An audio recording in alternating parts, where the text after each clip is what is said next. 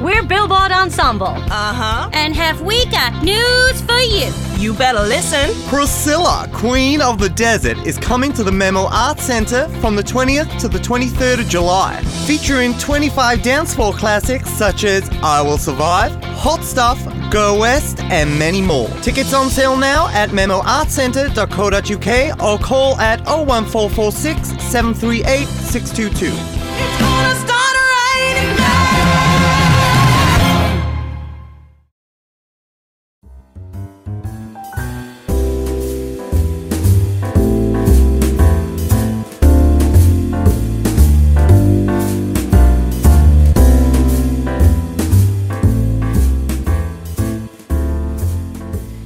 Hey guys, welcome back to Creative Space Podcast. I am your host, Trilly Rhys Deans, and today's guest is none other than the woman behind Mamma Mia the musical and the musical films.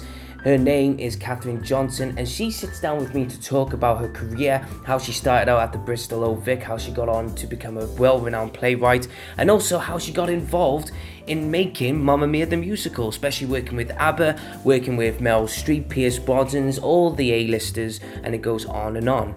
I just would like to say as well a big shout out, and this episode is dedicated to my fiance Emily Halford.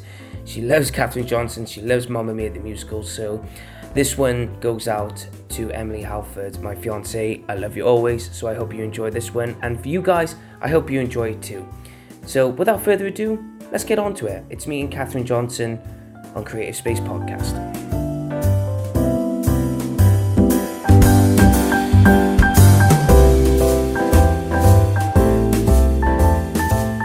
So, Catherine Johnson on Creative Space Podcast. Um, I got loads of questions, not just about Mamma Mia, so don't worry about that. Okay. I, I just really wanted to know. I came across not just with Mamma Mia, but the first time I came across you was on a documentary that the BBC produced, which was the story of musicals, and then you were on the third episode talking about um, when how jukebox musicals became started to grow and become a thing with you know we Yeah. will rock you, Mamma Mia, uh, etc. Now, Yeah.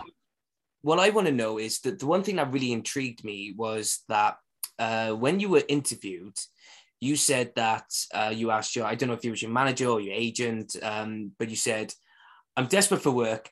I want some money. Can you get me work?" Um, Yeah. But I want to know how you got into the theatre industry.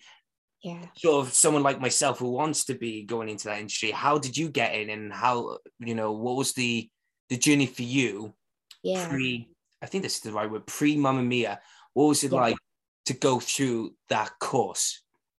I mean, when I look back, I see how fortunate I was um, because I don't know. I think the opportunities are harder now. Um, but even then, I thought it was quite difficult because I didn't go to university and I didn't do creative writing courses. I just had this idea that I was going to be a writer. And then I got to a stage in my life where I had my son and my daughter was on the way. And I started to feel I haven't done it. I haven't done the thing in life I wanted to do. So in our local paper, in the Bristol Evening Post, there was a competition of from the HTV West and Wales um, and Bristol Old Vic looking for playwrights, sending in a new play. And the great thing about it was that you could do it under a pseudonym. So new writers and experienced writers were judged kind of at the same level. And I just got this real burning urge to do this to prove to myself I could write a play from start to finish. I'd gone to theatre a lot in my life and I loved being in the theatre. And I'd always wanted that role that to be working in theatre, but I just didn't know how to break into it. So I wrote the play really, really quickly. I used to write in the early hours before my son woke up. And I must have written it in about two weeks longhand. And then someone else had to type it for me because I didn't own computers or anything like that. And it was just like a dream come true. I actually won the first prize, but I'd entered it under a completely different name. So they didn't really know what they were getting. Um, and then the artistic director at the Bristol Old Vic at that time immediately left.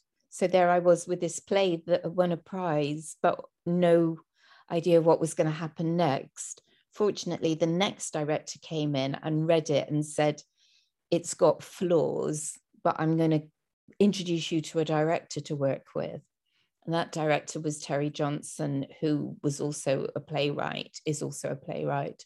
Mm. And he gave me some really, really good feedback that I've worked with ever since. And when I'd rewritten the play, they decided it was okay, it was good enough to put on. And that's how it started, just by the sheer luck of winning the competition, but also the really, really good advice I had from somebody who was experienced, but also good enough to share their experience with me. And then I Yeah. became a writer. Yeah. It's, it's funny that you mentioned Terry Johnson because I tried to get him on the show weeks Oh, ago, did you? and it's very hard. It's just going through the agencies or the management and everything. And uh, Well, you got was- me, and we're at the same agency. Yeah. So it was actually it his availability because he's doing a project. It wasn't the agency's pro- fault. It was Right. actually time wise. yeah, Um, yeah. I mean, he he. I I do credit Terry for my career actually because if this, I don't know if you want to do this in kind of like linear form, but it was my ten years after that he was working with Judy Craymer, who is the producer of Mamma Mia, Mm. and she said to him, "Oh, I've got this idea. I think there should be a musical around the ABBA songs. I only just need a writer to come up with something. And he said, Do you know Catherine Johnson? And got us together. So, firstly, he got me my big break of getting into the theatre. And then he got me my massively big break of getting Mamma Mia. So, I owe that boy so much. the one thing I want to mention is one of the plays that really I think it's called Ragdoll. Yeah. I, I call it And that was the first play, Yeah. the one that won the contest. Yeah. I call it the beginning of a great journey. Um, so would you kindly elaborate what Ragdoll is about and how obviously because you you said you you won the prize, you won first Mhm. prize, etc. So how did you know going from Ragdoll to the next play? Um, just go from there and explain about Ragdoll. Well, again, before I get into what the play is about, just a little bit of background is that when I saw the writer play, I, I had no ideas really. And I was trying to write a play that was like the plays I saw. And then I went to the Bristol Old Vic one night with my dad and I saw Road by Jim Cartwright. And it just kind of like exploded at me. This is somebody writing about their world, the world they know, people they know. And I went home and tore up what I had already been doing and decided to write a play set in the village I grew up in. So it's like very Gloucestershire. Um, the it's a small cast. It's four people. There's a family.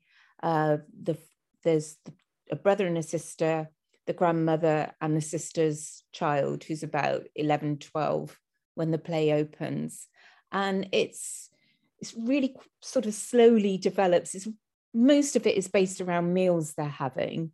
They're sitting there having meals, and you start to learn a little bit about their life. And this girl, the young girl, is lonely and unhappy, and she doesn't have friends, and she doesn't know who her father is, which is reminded me slightly of Mamma Mia. But the development as the play goes on is we learn that she is being abused by her uncle and then eventually we learn her uncle is indeed her dad as well. So it's a generational abuse. He started off abusing his sister. He's now abusing his child. Um, and so it kind of sounds relentlessly grim but and it's not based i should hasten to say although i set it in the village i grew up in it's not based on a family i actually knew.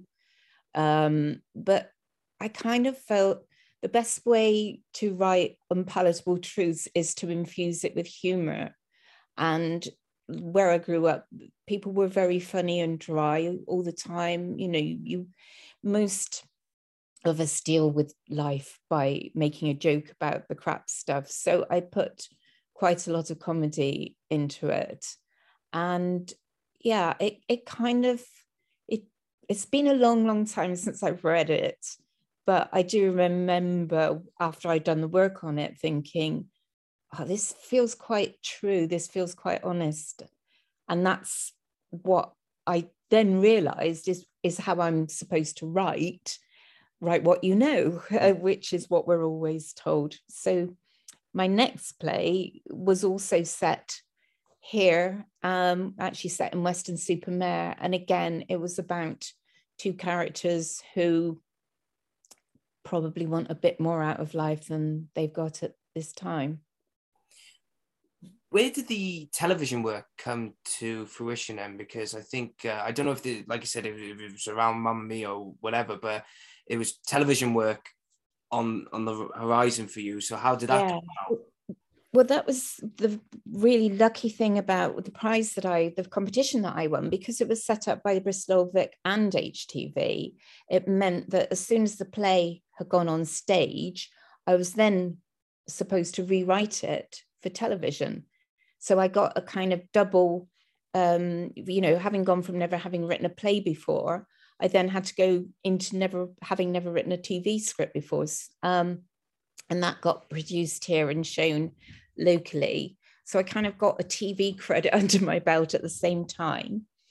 Then uh, the second play, Boys Mean Business, the one set in Weston, was uh, produced at the Bush Theatre in London, which is just down the road from what used to be the BBC's television centre.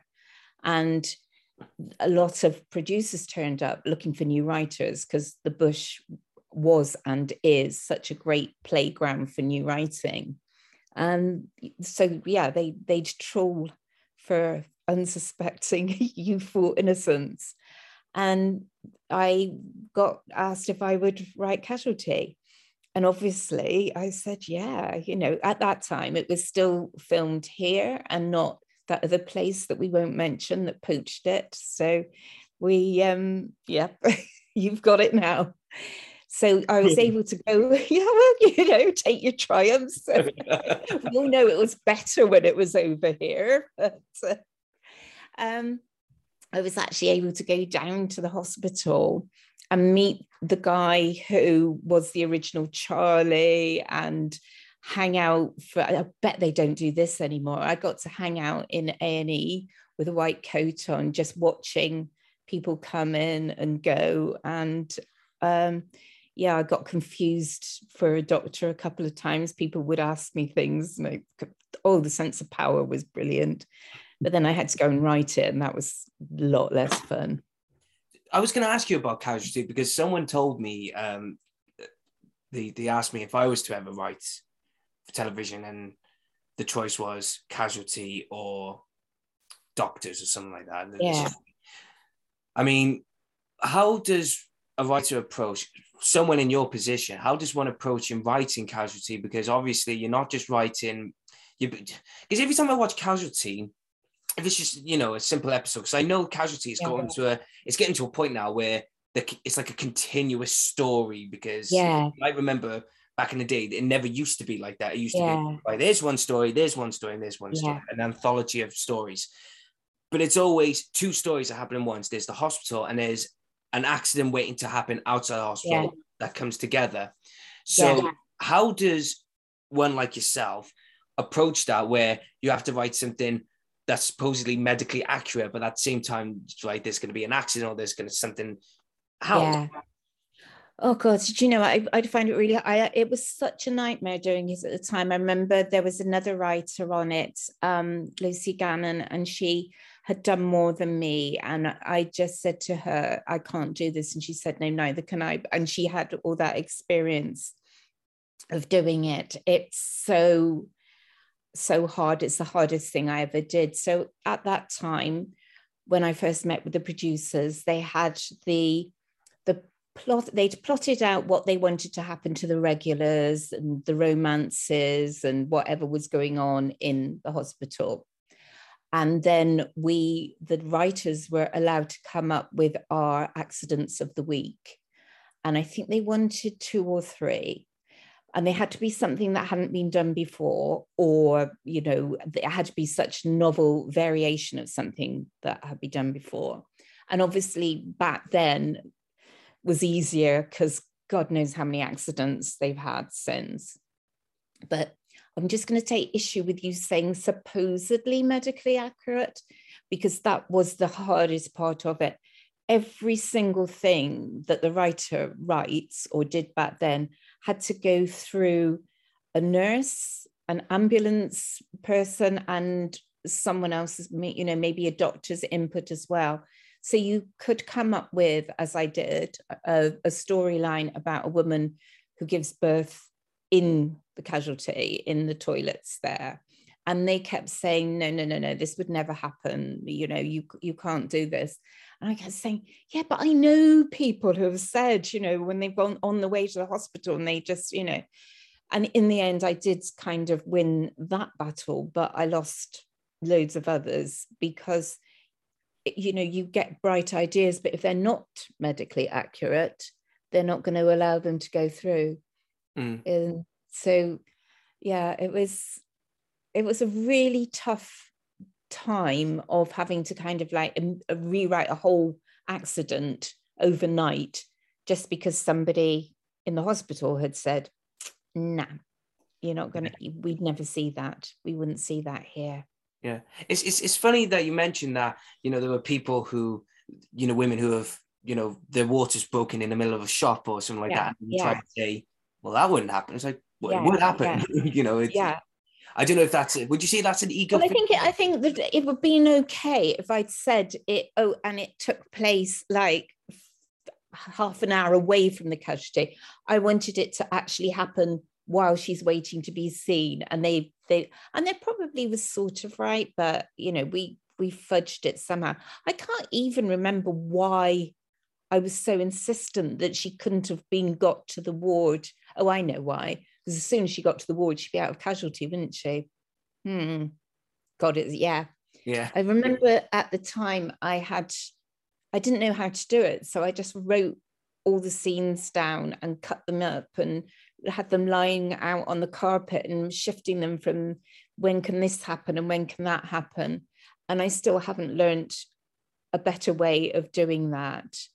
It really was hard work. I mean, even in retrospect, I'm thinking, God, that was the hardest thing I've ever done. And I've probably done harder things in some ways, but it was just the amount of characters and plot you're juggling Yeah. was tough about that. So it's it's a really good learning place to be. Going Never on. do it. Never. yeah, I've always been told because I did a script writing degree in university. They always tell me um, it was either going to be an acting or script writing, and I was so homesick.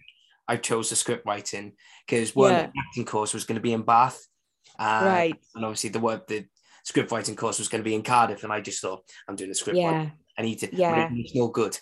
so, uh, um, but I got to get down to it. Otherwise, if my missus was listening to us now on the way, she'd be going right. Let's get to the juicy bits. So yeah. let's start with the musical first before anything else with the films and the success and everything. There's there's some somewhere there's where there's success, there's always got to be a starting point somewhere. And there's always got to Yeah. be a spark. Now I, I know I've said that uh, the BBC, uh, not the BBC, yeah, the BBC documentary Story of Musicals. Uh, the third episode was all Yeah. about how mainstream, um, how mainstream musicals were getting to a point where there was jukebox musicals, and also Yeah. there were sort of what was it like talent show.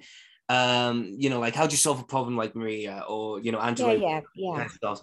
But with uh, jukebox musicals, um, I'm always very intrigued by them because a lot of people is a lot of people celebrate them, but at the Mm. same time, I, I've I've always wanted to ask you before anything else this question: Do you think um, jukebox musicals are somewhat of an easy way to get to make a musical in a sense that you think no? Oh, fair enough then.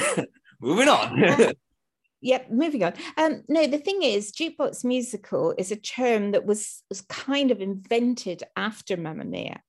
Um, Right. So, or if it existed before, it didn't I hadn't caught on. It but didn't have the currency it's had since. So we were we're I think we probably were one of the very first to take the a back catalogue of an artist that was like A still alive and B not a bio, not telling the life story, trying to make up a brand new story, but using those songs. And I think that's where you know it isn't easy because if you're telling a story through songs you've got to have a back catalogue that gives you the range to do that. And i think the fact that um, there are so many jukebox musicals that haven't gone on to have years and years of success probably indicates how difficult it is to do it. It looks easy. It should look easy like any any art that we enjoy we shouldn't see the nuts and bolts of it but it's not easy and mm. i was very lucky to have abba to work with when it got down to the point where obviously terry johnson you know let's say referred you to uh, the yeah. potential of the the potential success of the musical Mamma Mia. Did you did you sat there for a moment and think it and thought to yourself, like probably any other who says, you know, a bit like a cliche going, how did I end up here? Why me? Yeah. You know. Well, I mean, this is, you know, the this you asked about, you know, my agent and that, and saying I was, you know, I had no money this uh, particular January that I rang him up, and there had been a BBC series that hadn't been made. So I rang him up and just said, I've got no money in a tax bill. Please find me something. And that was at the point where Judy also called him and said, Terry Johnson has recommended you one of your writers to me. Um, he called me back and said, I've got you two interviews. One is for Byker Grove and one is for a musical based around the songs of ABBA. And I, Byker Grove was the one I wanted because the other one didn't sound like me. I hadn't written a musical before. I had a very preconceived idea of what a musical should be like. And I thought, no, no, no, that's not for me. And then I went to the meeting and I really got on with Judy and she really inspired me. But I think even from that very first meeting where I started to see my way in, I thought, I don't know why I'm here. And I thought that when we were in rehearsals, and I thought that when we were in opening nights, and I've thought that every now and then, if I say, how the hell was it? How did you get to do that? I'm not an obvious choice at all. I want. I always wanted to ask this: Was you ever in the audition panels where to to assess any of the actresses or actors who are getting the part? You just sit there and think, hmm, she would play a good.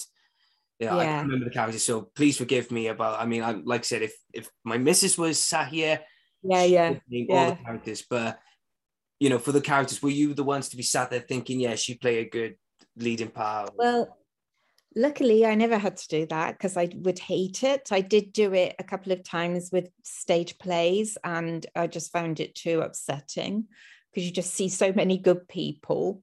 Um, so for the musical, there would the director would be there to assess probably the acting skills, but also more most importantly i guess but not more importantly is singing and dancing. So i would be i wouldn't be any good on working out whether someone was a triple threat like that.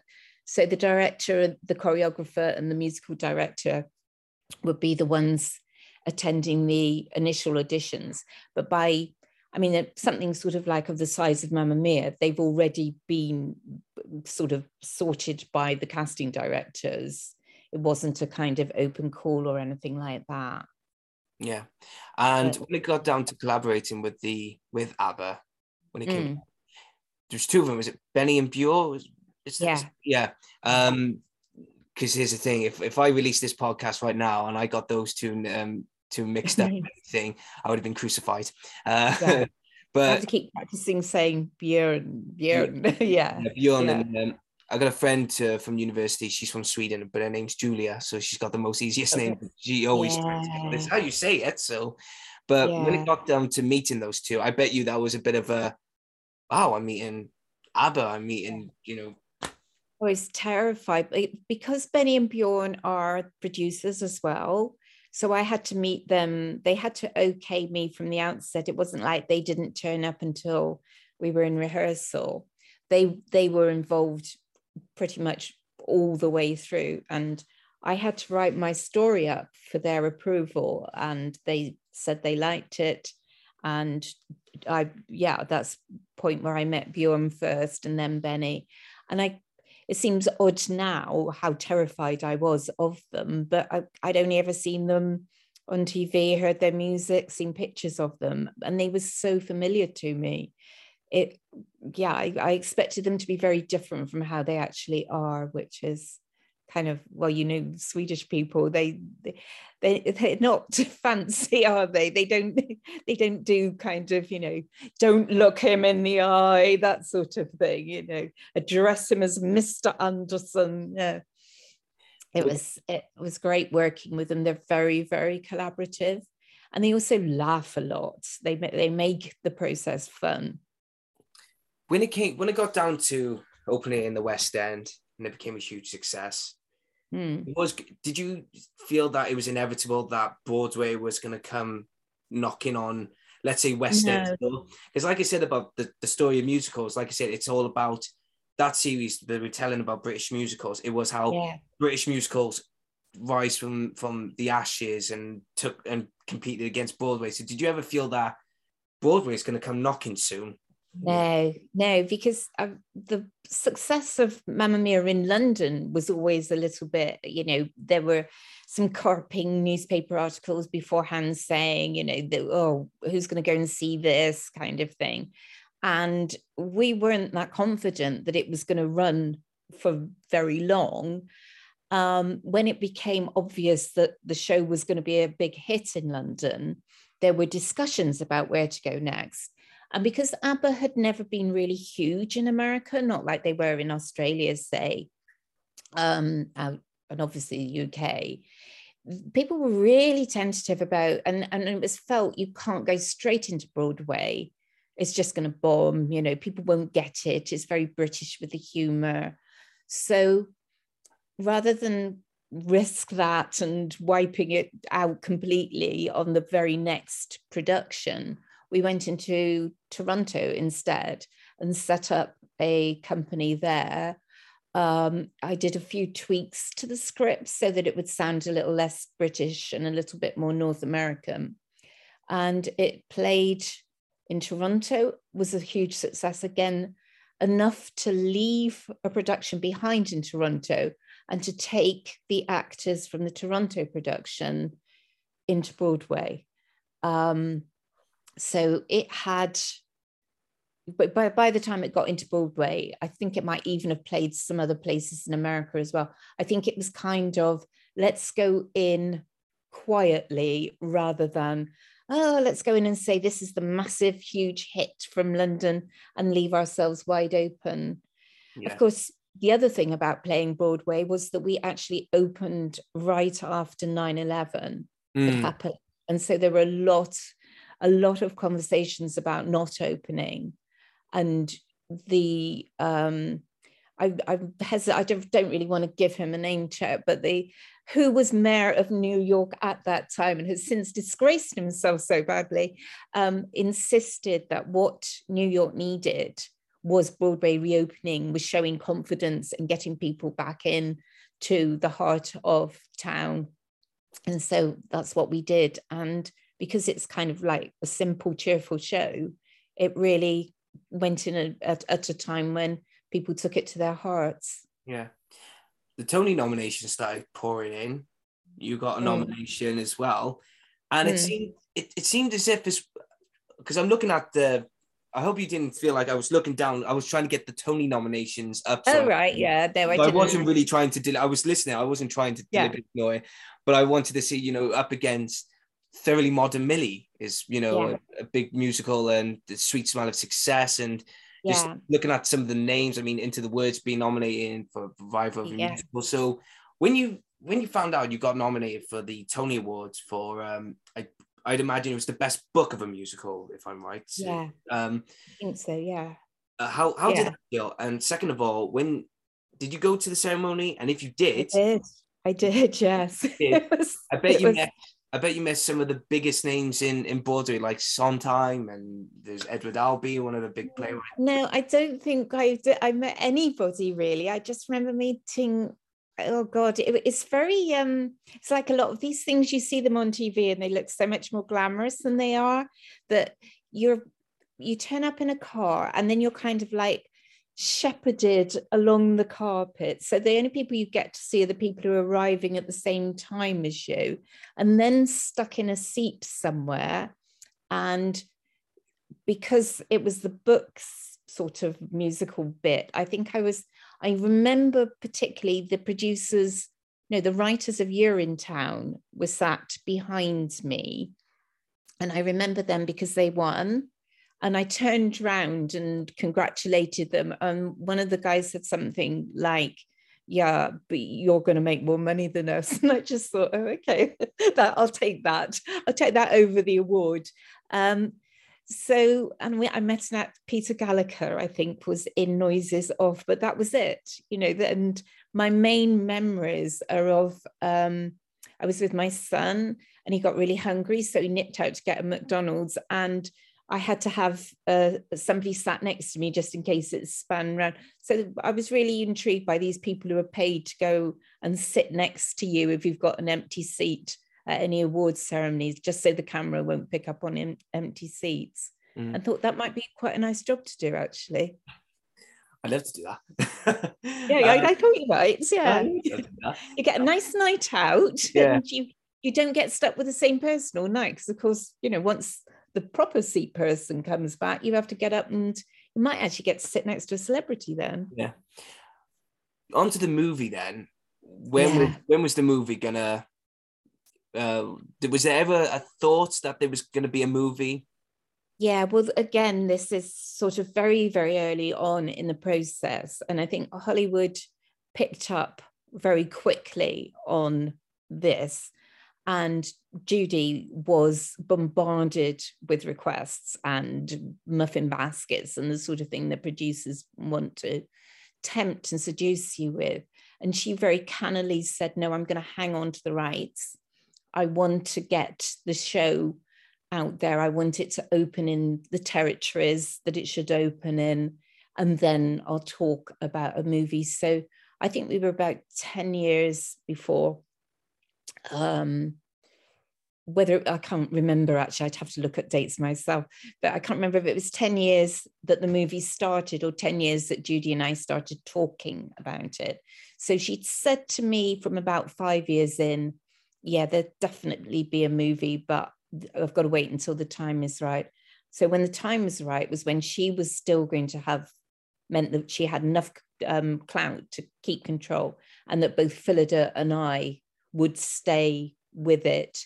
If we'd lost the rights or she'd sold the rights at the beginning, I think it would have they'd have immediately wanted to work with more experienced people. One thing I need to uh, men- one person I need to mention when the movie got up and running Mm, is the one and only Meryl Streep. Yeah. Uh, someone got on board. Now, um, how did what was the idea of bringing Meryl Streep in? Was it because it was to add uh, maybe the the star attraction, like some Hollywood movies do, or was it because she is a great actress? Um, And was was it the first time I think she sang? I'm, I'm not saying that she hasn't sang before, but She's trained. She's she um and I'm not going to remember the name of the play, but she's a trained singer. I mean, she can sing. She just had not done uh, something like this before.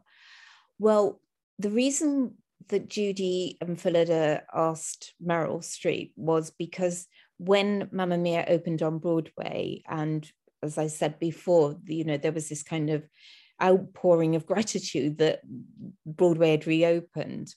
Meryl went to see it and she went backstage and she met with the actors and she wrote a really lovely letter to Judy as a stranger, really, but just said what fun it was and how much she'd enjoyed it.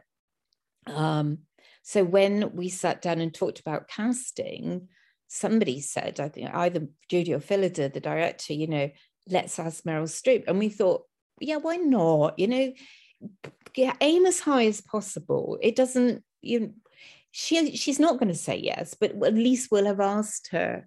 Mm. Um, and so they did, and she said, "Come and meet me in New York." So Phillida and Judy flew over, and I was here with my phone waiting for the text. And yeah, Meryl said yes. As soon as Meryl said yes, all the other roles just fell into place because the word had got out that Meryl Streep's might was behind this, that she believed in this movie enough to give up her valuable time to appear in it. So the next thing we knew, oh, Pierce Brosnan's and Colin Firth, Julie Walters, Christine Baranski, they were all just just there. So I don't think I've ever been in anything that cast itself so quickly as that. It's brilliant. Yeah. How would you describe Meryl Streep then as as a person as well? I mean, in terms of you know where she's she's this multi multi Oscar nominated actress by right Yeah. as well. Yes. And um, this is a you know a, an actress who's larger than life. You see her on the television. She's Yeah. got this aura about her where she just sits there, and as people would just go and listen to her or watch Yeah. her.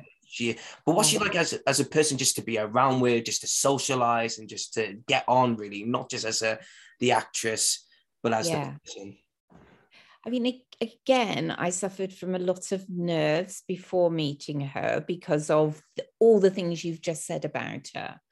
And the musical director and I were, I think we met her for the first time at the recording studios because although, uh, yeah, we recorded a lot of, they, everybody sang live in the shoot, but they were you know singing listening to themselves. So were, there was the sort of mix of live vocals and the pre-recorded vocals.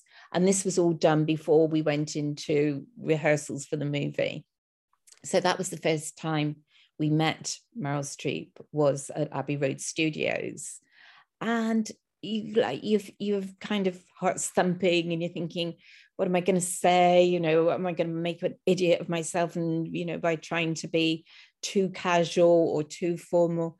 And then when i met her i realized i understood that she has to deal with this a lot. People who are kind of gobsmacked by her. And the way she deals with it is by being really open and warm and kind of inviting you in by saying i'm no i'm just a human being like you are. And i never once saw her in all that time that we worked with her do anything to snap at anyone be grand um, you know, not nothing saying, oh God, she was so perfect. And she was just really normal. She works so hard. She really gets things right because she works so hard at it. But she lets her hair down and has a glass or two at the end of the day, just like anyone else.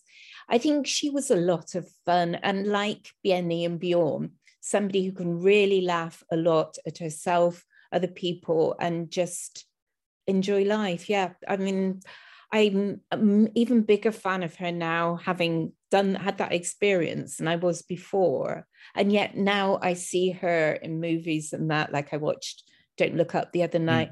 And I don't think, oh, there's Meryl, who I, you know, sat in a bar in New York with and got absolutely slaughtered. I still think she's so good, isn't she? She is a star. Yeah. You know what? I was um, we watched um the, the other day, Don't Look Up. Yeah. It was all to do. It was all you know. Meryl Streep just uh, Yeah. I mean, the she she's a star in that, really, isn't I know. she? Yeah. supporting, but this is where Yes. I think she's so good as well. It's like you got to think, um, because I, I got to mention this as well.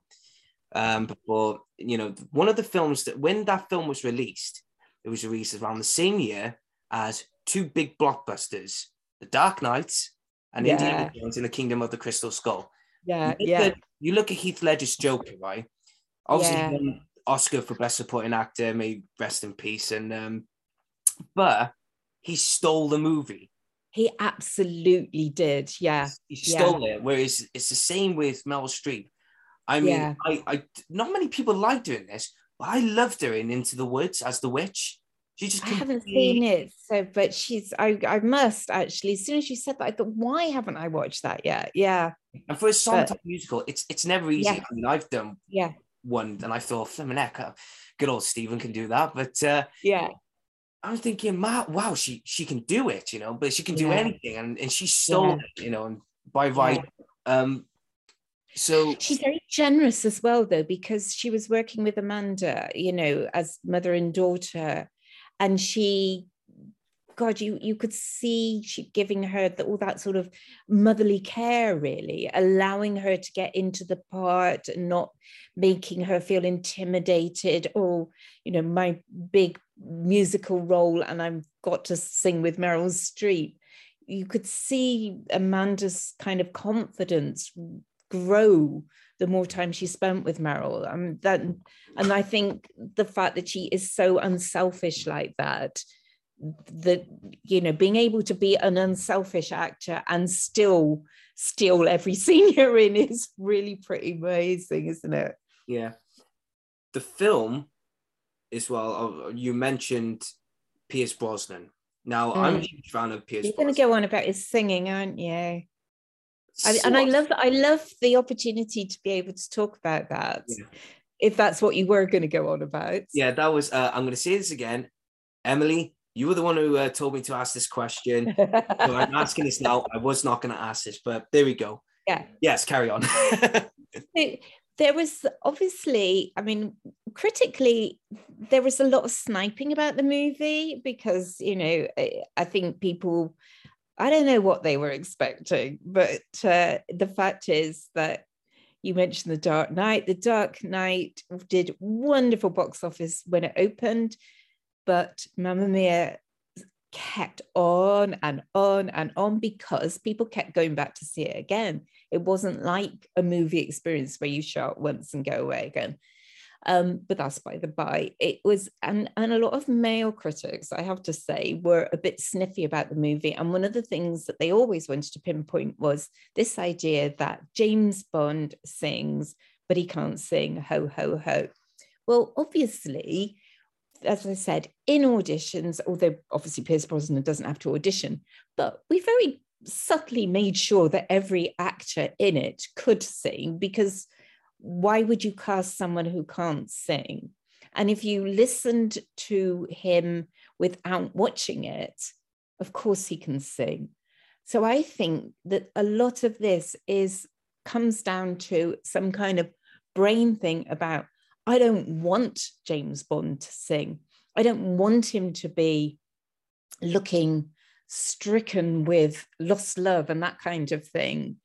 And yeah, I mean, it was very odd because, like, one of the producers, not our producers, but had sort of said, you know, oh, they've had this real, real problem with somebody as what they perceived as masculine as James Bond being vulnerable and singing songs about heartbreak and making a fool of himself. Whereas the actor Pierce Brosnan embraced all this. He knew that's what he had to do to make the character work.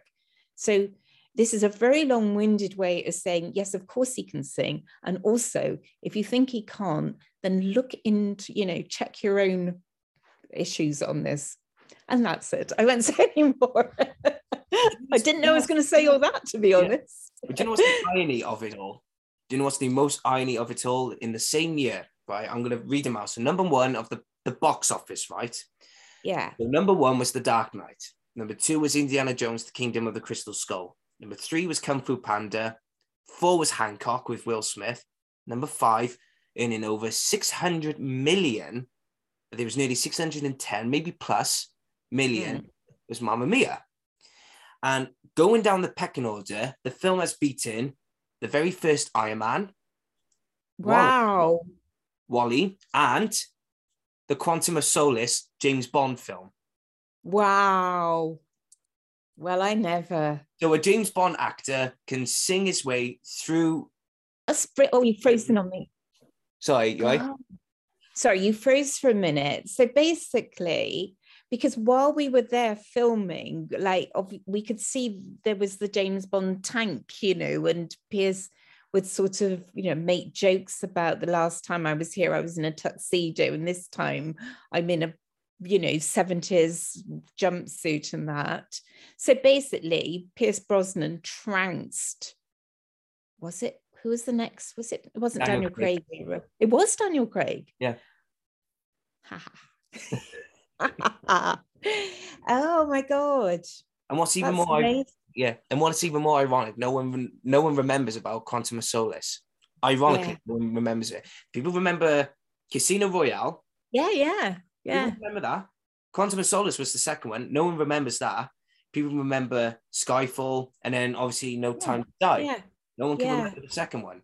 So for someone who's Oh, There's- literally I reckon there's a really, you know, maybe a dissertation to write about, you know, the effects musicals have on James Bond, because not only did it, you know, upset everyone to see the old James Bond in a musical, the musical wiped out everybody's collective memory of the new James Bond for a year. That's that's extraordinary. Yeah.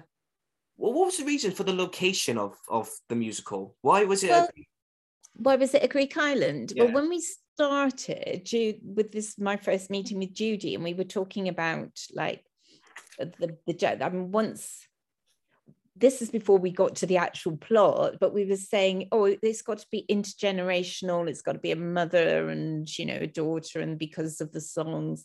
And Judy said, oh, the the songs they've got this holiday feel. It would be nice if it was somewhere, you know, I don't know, maybe on an island or something once we'd gotten on to the idea that you're inviting people to a wedding it's got to, they've got to come somewhere. They can't just be like you know i'm in bristol they popped over from bath or they're coming from chipping sodbury. You know they've got to have made a an effort to get there because it's got to be difficult for them to go away again. They've got to be stuck there. So we that's when we came up with islands and Phillida had the director had be backpacked around Greece when she was a student. So had Mark, the designer. So had Howard, the lighting designer, and and everybody just fell on this idea of it being Greek islands. And at that time, I'd never been. I was having to work from a picture book that uh, Judy gave me, beautiful Greek islands and that. And so the first time I saw the set was the first time I'd be been able to really picture it. And so it was gorgeous to go there eventually and go, oh my God, yeah, this is why it had to be here. And I can't now imagine it being anywhere else at all Hmm. but on that Greek island. and you went back to that Greek island for the second time. Here we go again. But the I story, know. So, so I ca- the, at this point, I leave the story. I didn't. I was not involved in it at all. So I didn't write it, and I didn't have very much to do with it. I mean, I had a couple of plot suggestions. That was all. Not killing Donna, by the way, but also they didn't actually go back to the same island. oh no, no. So yeah, so I cut all that. They went to Croatia instead, I believe. So Sure. yeah, don't get me started why they didn't go back. But yeah, yeah, yeah. I mean, not the plot, not the story. I think the story went back to the island, but they actually filmed in Croatia Yeah. for Well, it- reasons we can only guess at. Yeah. Would do you know any um because obviously it was sort of slightly not as you know as successful as its um predecessor with the the Mamma Mia, the original uh, film. Hmm. Um, but obviously it's it's garnered so some success and a bit of a following that there's a consideration for another like a third film. Um, Mm.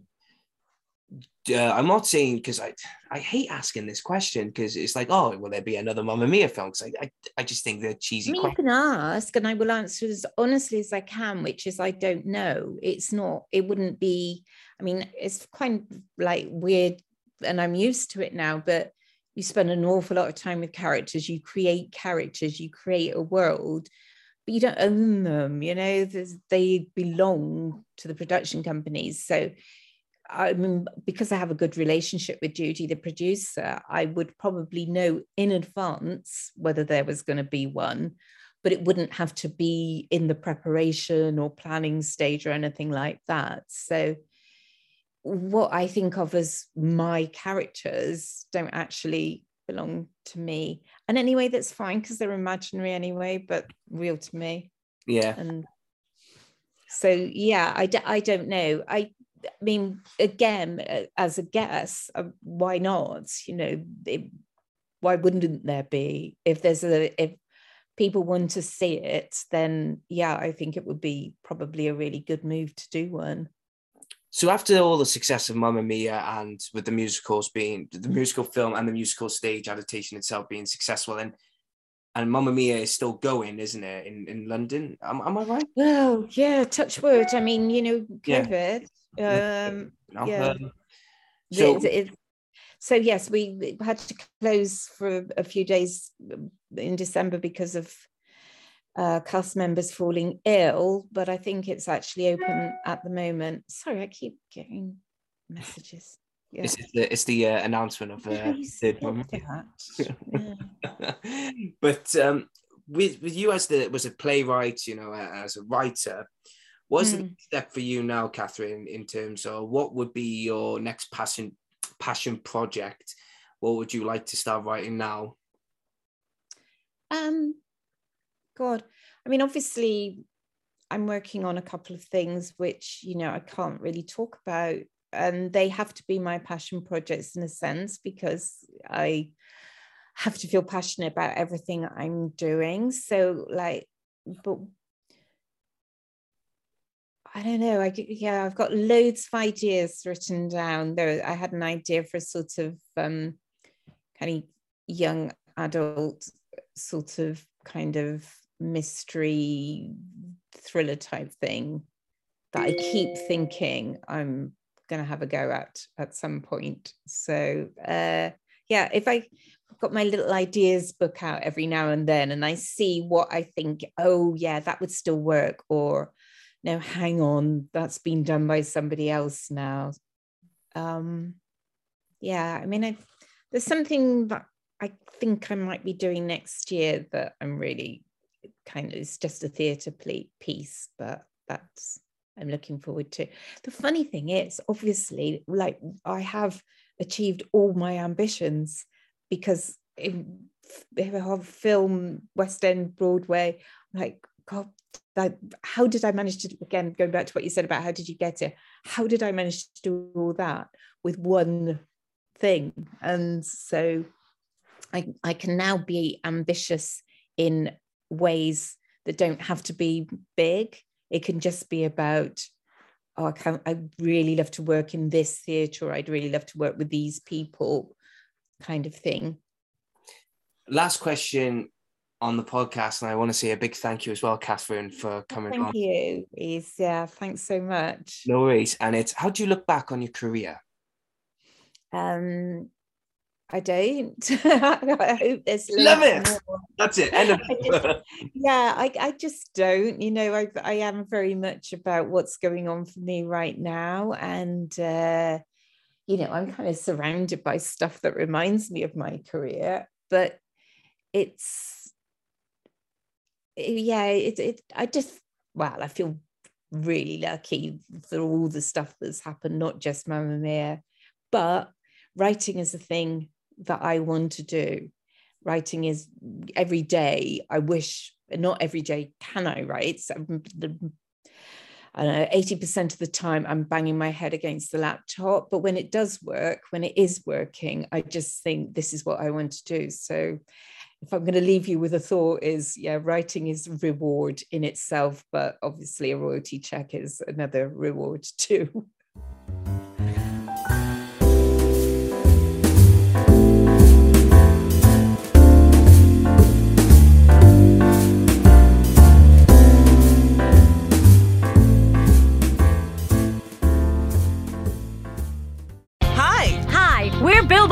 Ensemble. Uh huh. And have we got news for you? You better listen. Priscilla, Queen of the Desert, is coming to the Memo Arts Centre from the 20th to the 23rd of July, featuring 25 dance floor classics such as I Will Survive, Hot Stuff, Go West, and many more. Tickets on sale now at memoartcentre.co.uk or call at 01446 738 622.